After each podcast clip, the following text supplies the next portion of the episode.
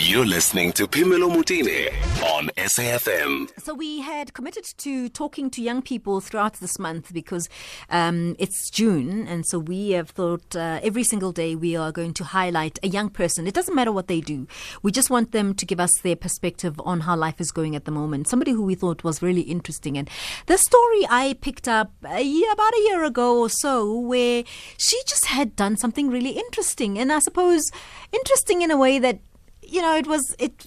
Things have changed since the days when I used to have like a little kitty box, a little piggy bag, right?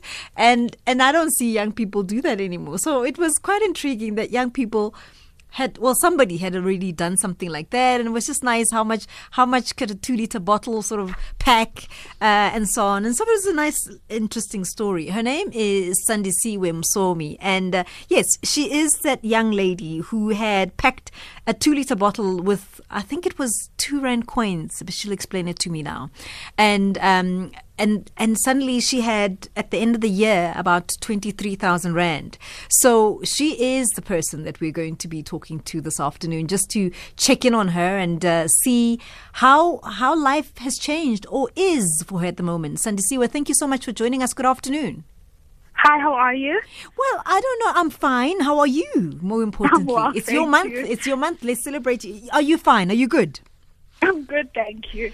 So, I mean, how how how is life? Let's just check in on on how is life as a young South African at the moment. Um, quite stressful, but you can't really do anything besides accepting reality and trying to adjust and adapt. Yeah, so, okay, let's just quickly go back. Let's recap. So, when you were using a two two liter bottle and 10 was, liter bottle. was a ten liter bottle. Yes, 10 liter. Okay, what was it? Was it two rand coins that you had put in? there? Five rand coins. Five rand coins, and it was it ended up being what twenty three thousand rand, I think I'm told. 23,450, yes. And you took the money to do what with it?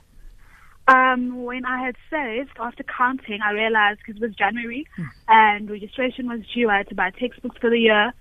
So I decided to use the money towards paying off my registration and buying my textbooks What are you studying for my for? second year. What are you? I'm doing digital marketing at Vega in Durban. I'm doing my second year now. And and and since the lockdown, have you been? Uh, how have you been doing your your schooling, your studies? We've been studying. Uh, we've been learning online now. It's it's it's not easy, but um, I guess I appreciate the fact that my school year is still continuing. So we've just been having classes online. Um, our tests are online for us to do, as well as our assignments. So everything is based online now. And just your perspective on on how much the world has changed around you at the moment.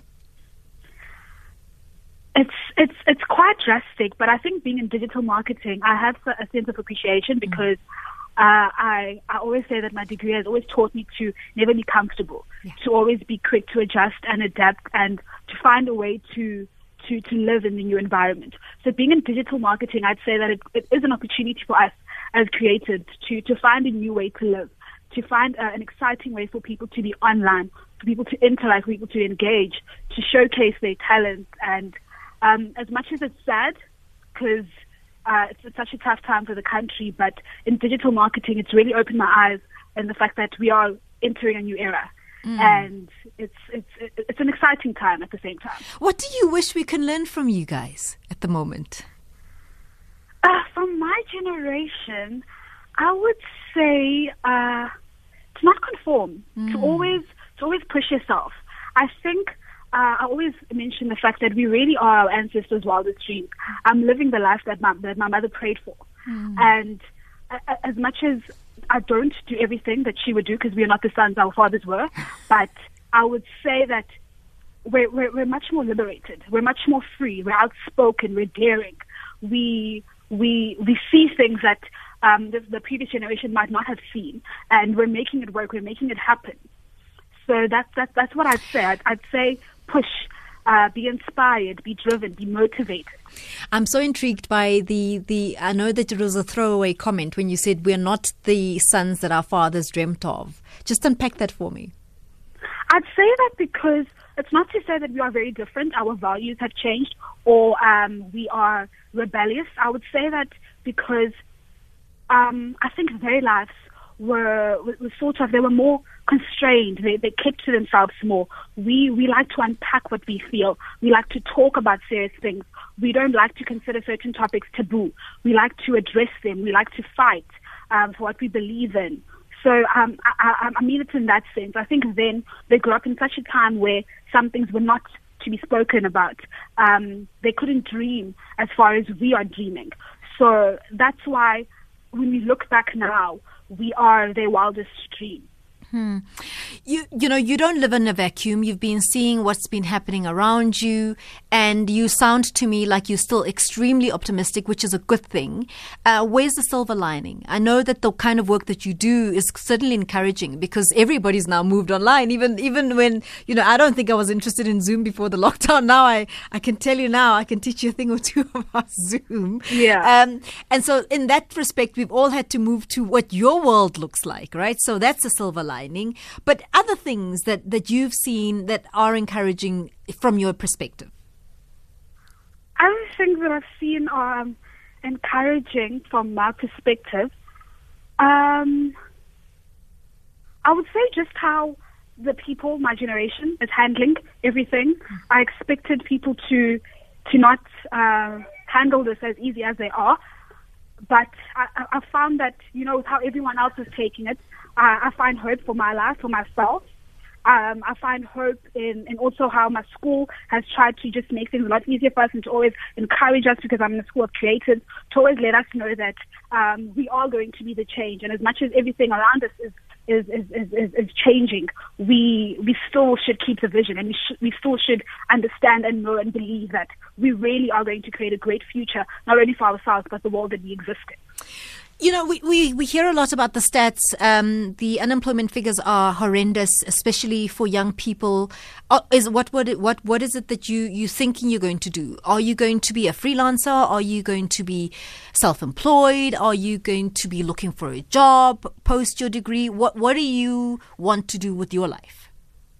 Uh, post degree, I would like to work under a company and then potentially after some years, maybe be self-employed. I'd say I'd like to work under a company also for the experience and just to uh, coexist with other creatives to see how other people think, how other people do, and to perhaps maybe learn from people who are who are ahead of me. So just after graduating, I would like to be employed by a company, and then perhaps afterwards, um, after gathering my own courage, to start something for myself, my own brand. So, so where you sit, are you optimistic about getting a job? Uh, do you feel that you you would get a job, or what happens if you don't get one? I am quite optimistic about finding a job, but what happens if I don't get one? I think I remember the very first day in my orientation when I went to Vega, they spoke to us about how uh, Vega doesn't always doesn't only just prepare you for working. Vega also prepares you for for understanding how much you have uh, within yourself and how great you, how, how much greatness you can um, create with, with the talent you have, with the creative mind that you have. So I've always known that I would be able to do something to give myself a comfortable life. Mm-hmm. I would be able to build my own brand, my own digital marketing agency, as much as it might not lift from the beginning, but I trust that the process uh, will be great and at some point it will be what I envision it to be. Hmm. Is as I said, I mean, you, you really are wonderfully optimistic, which is a, a, a breath of fresh air. Is there anything that is worrying you as a young person? Anything worrying? I think that every single day the reality sort of sinks in, and as much as you you you you accept everything and you see that uh, they everyone around you, my parents, my school, people in my life are trying to make my life as easy as possible and for me not to feel that everything is at a standstill. I think it's it's just I've been home. Um, leaving my, my place in Durban and coming to stay home with my parents and it's just been such a huge change to be working from home, um, balancing house chores along with my schoolwork. It's not seeing my friends. It's I think that's what really gets to me. Sometimes I wonder if by the time I leave, will, will I be socially impaired? Mm. Will I still know how to interact with mm. people outside? Mm. So it is scary, but it's also, I think what keeps me grounded and sane is the fact that I am still continuing with my work, but I think that's the part that really, really, really does scare me a bit is, mm. is being indoors. Listen, so thank you so much for sharing your story and your perspective. Uh, we're doing this every single day, so we thank you for your story and, and how we want to see the world through you. Thank you for being our guinea pig today. Thank you. the, the pleasure, no problem. Sindisiwe Msomi is that young person that we, I mean, I think many of us had come across her last year. She had saved 23,000 Rand. It was 23,400 Rand. Uh, she had stuck um, uh, five, five Rand coins in a 10 litre bottle. And uh, she was pleasantly surprised that it came to that amount, amount of money. She was trying to see if this will compel her to save. That was the intention of the exercise. And so we were just touching base with her and the the whole point of all of this is, by the way, every single day to see how we can see the world through the eyes of young people in South Africa, their perspective. Um, what did they find challenging? What did they find interesting? And I must I must say, I found that interview quite quite encouraging. I don't know about you, but it was so uplifting. She's so positive in her outlook that I, I found myself feeling a little bit more positive about the way uh, everything is looking around us. So it was really a welcome uh, conversation. Thank you very much, uh, Sindisiwe Msomi there. She's 21 years old, a second year student at Vega in Durban.